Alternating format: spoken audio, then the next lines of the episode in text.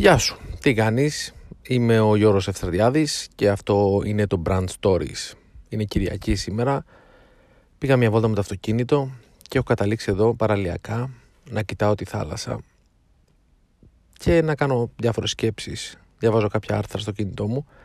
Είναι κάτι που μου αρέσει να κάνω πολύ την Κυριακή, γενικότερα να κάνω ένα catch up λίγο με τα news stories ή ξέρω εγώ νέα άρθρα τα οποία βρήκαμε στη εβδομάδα αλλά δεν είχα χρόνο να τα διαβάσω έχω ένα application το Pocket στο οποίο τα αποθηκεύω και όταν βρίσκω χρόνο όπως είναι η Κυριακή ας πούμε μπαίνω και τα διαβάζω. Τέλος πάντων αυτό δεν είναι και πολύ χρήσιμο σαν πληροφορία. Είμαι λοιπόν στο αυτοκίνητο και όπως είπα έκανα κάποιες σκέψεις. Είναι κάποια πράγματα που με προβληματίζουν πάρα πολύ το τελευταίο διάστημα βλέποντας και παρακολουθώντας και την επικαιρότητα και την τεχνολογία αλλά και, τον, ε, και την αντίδραση του κόσμου σε αυτές, στην τεχνολογία και στην, στην επικαιρότητα έχει να κάνει κυρίως ε, με το θέμα του, του privacy, της ιδιωτικότητας. Κατά πόσο ο κόσμος κατανοεί τι είναι ιδιωτικότητα, τι είναι ιδιωτική πληροφορία, ε, πόσο πολύτιμη είναι αυτή η πληροφορία και κατά πόσο μπορεί να διακρίνει πότε είναι πελάτης σε μια υπηρεσία ή είναι ο ίδιος το προϊόν της υπηρεσίας αυτής. Όπως για παράδειγμα συμβαίνει με το Facebook. Γενικότερα υπάρχει ένας κανόνας που λέει ότι όταν δεν πληρώνεις μια υπηρεσία την οποία χρησιμοποιείς συνήθως εσύ είσαι το προϊόν. Και αυτό έχει νόημα αν σκεφτείτε ότι το Facebook βγάζει λεφτά μέσα από τη διαφήμιση όπως κάνει και η Google και για να βγάλει λεφτά μέσα από τη διαφήμιση πρέπει να πουλήσει ένα ωραίο story στον πελάτη στον οποίο απευθύνεται. Το οποίο story και στις δύο περιπτώσεις είναι ότι ξέρω πολύ καλά τον κόσμο που επισκέπτεται τις υπηρεσίες μου τόσο καλά που μπορώ να ταργκετάρω ε, με ακρίβεια τρελή ακρίβεια ας το θέσω έτσι το κοινό το οποίο, στο οποίο θες να απευθυνθείς. Το ζήτημα είναι ότι και όλα αυτά τα παρακίνησε ένα άρθρο που διάβασα πριν από λίγο νομίζω στο νομίζω στο, στο, στο, New York Times. Τέλος πάντων ε, έλεγε ότι σε μια έρευνα που έγινε στη, στην Αμερική το μεγαλύτερο ποστό των Αμερικανών ή των Αμερικάνων νομίζω των Αμερικάνων είναι το σωστό ε, τάσεται υπέρ του AI γενικότερα υπέρ της ε, τεχνολογίας τεχνητής νοημοσύνης η οποία ουσιαστικά θα αναστατώσει πολύ σύντομα τις ζωές μας με ποικίλους τρόπους. Έχω γράψει και ένα άρθρο στο brandstories.gr σχετικά με αυτό αν θέλετε να ρίξετε μια ματιά έτσι με το τι πιστεύω ότι έπεται. Αλλά το ενδιαφέρον είναι ότι ε, το μεγαλύτερο ποσοστό είναι υπέρ αυτής της επανάστασης. Το ερώτημα βέβαια που βγαίνει από όλη αυτή την υπόθεση και διαβάζοντας το άρθρο είναι κατά πόσο αυτοί που ερωτήθησαν είχαν υπόψη τους τι είναι αυτό για το, για το οποίο τους ρωτάνε. Γιατί η αλήθεια είναι ότι το Hollywood ε, έχει κάνει ένα καλό, το γεγονός ότι μας έχει κάνει λίγο, να, μάλλον έχει κάνει τις τεχνολογίες αυτές να είναι λίγο προσιτές προς τον απλό πολίτη, ο οποίος δεν ασχολείται με τεχνολογία, αλλά απ' την άλλη έχει δημιουργήσει μια φανταστική έτσι ονειρική εικόνα για το τι θα επιφέρουν αυτές οι νέες τεχνολογίες όταν θα κατακλείσουν τη ζωή μας. Αυτό έχει ως αποτέλεσμα, νομίζω, πρώτον ο κόσμος να κοιμάται τον ύπνο του δικαίου και όταν θα έρθει η στιγμή να αντιμετωπίσει κάποια πράγματα μάλλον θα τον πιάσει εξαπίνει στο όλο πράγμα αλλά παράλληλα σχετίζεται πάρα πολύ με το κομμάτι του privacy που έθιξα στην αρχή γιατί και εκεί ο κόσμος ακριβώς δεν καταλαβαίνει τι είναι privacy και γιατί είναι πολύτιμο για αυτόν. Και όταν λέω δεν καταλαβαίνει, ε, και σε έρευνες που διαβάζω, αλλά και γενικότερα συζητώντας με κόσμο, υπάρχει η, η λογική, είναι μια λογική που την είχα και εγώ πριν από αρκετά χρόνια, ότι ρε παιδί μου δεν έχω κάτι να κρύψω, οπότε γιατί να με απασχολεί αυτό το, το κομμάτι της ιδιωτικότητας; Αυτό το κομμάτι είναι, για, ε, είναι να απασχολεί τους ανθρώπους που έχουν πράγματα να κρύψουν. Αλλά τα πράγματα σίγουρα δεν είναι έτσι. Γιατί όταν θα έρθει η στιγμή να, που θα ήλπιζες να έχεις κάποια πράγματα για τον εαυτό σου, όχι απαραίτητα, δεν έχει, δεν έχει να κάνει με παράνομες ή αξιόπινες πράξεις, έχει να κάνει με πράγματα τα οποία δικά σου, είναι προσωπικά.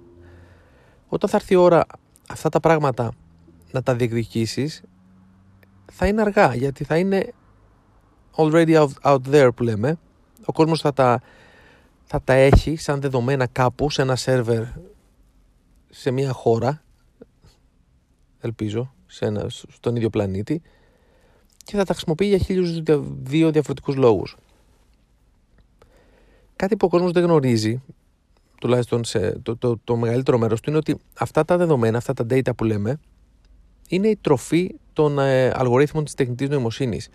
Είναι τα, τα data που ταΐζουμε τους αλγορίθμους για να μάθουν πράγματα που να επεξεργαστούν μάλλον και να μάθουν πράγματα να κάνουν έτσι σαν μηχανήματα σαν, ε, σαν, ναι, σαν μηχανήματα, σαν, σαν software πολλές φορές ουσιαστικά δηλαδή παίρνουμε τα δεδομένα τα δικά σας τα, τα ταΐζουμε σε έναν αλγόριθμο και από εκεί μπορούμε είτε να του πούμε τι να κάνει είτε να τον αφήσουμε ελεύθερο να κάνει πράγματα με αυτά τα δεδομένα και να βρει σχετισμούς και να παρατηρήσει patterns και πράγματα πάνω σε αυτά τα δεδομένα τα οποία εμείς ήταν αδύνατο να κάνουμε και να παρατηρήσουμε λόγω της πολύ μειωμένης ας πούμε επεξεργαστικής ισχύς που έχει ο ανθρώπινος εγκέφαλος σε σχέση με τα μηχανήματα που έχουμε τώρα και τα μηχανήματα που έρχονται που είναι οι κβαντικοί υπολογιστές, τα, οι quantum computers αν έχετε ακούσει με τα qubits και τα λοιπά που εκεί είναι ένα, αυτό είναι ένα τελείως διαφορετικό κεφάλαιο το οποίο θα μας απασχολήσει σχετικά, σχετικά σύντομα. Ε, και ειδικά μας συνδυάσουμε, δηλαδή αν βάλουμε στην ίδια πρόταση quantum computers ας πούμε και AI, νομίζω τα αποτελέσματα είναι, είναι, είναι απίθανο να μπορέσουμε να τα προβλέψουμε η έκρηξη αυτής της τεχνολογίας και της ευφυΐας που θα προκύψει. Τέλος πάντων, αυτό ήθελα να πω ότι με προβληματίζει πολύ το, η στάση των περισσότερων που έχει να κάνει τόσο με την τεχνητή νοημοσύνη, την οποία την έχει ωρεοποιήσει και την ταυτίζει με κάτι που έχει δει σε μια ταινία ή με τις λύσεις που, που παρέχει και θα παρέχει, γιατί η τεχνητή νοημοσύνη είναι πολύ όμορφο πράγμα και είναι κάτι το οποίο θα μπορέσει να βελτιώσει τη ζωή μας από άπειρες πλευρές, αλλά αυτό δεν σημαίνει ότι δεν πρέπει να είμαστε alerted για το τι μπορεί να συμβεί αν αυτό ξεφύγει.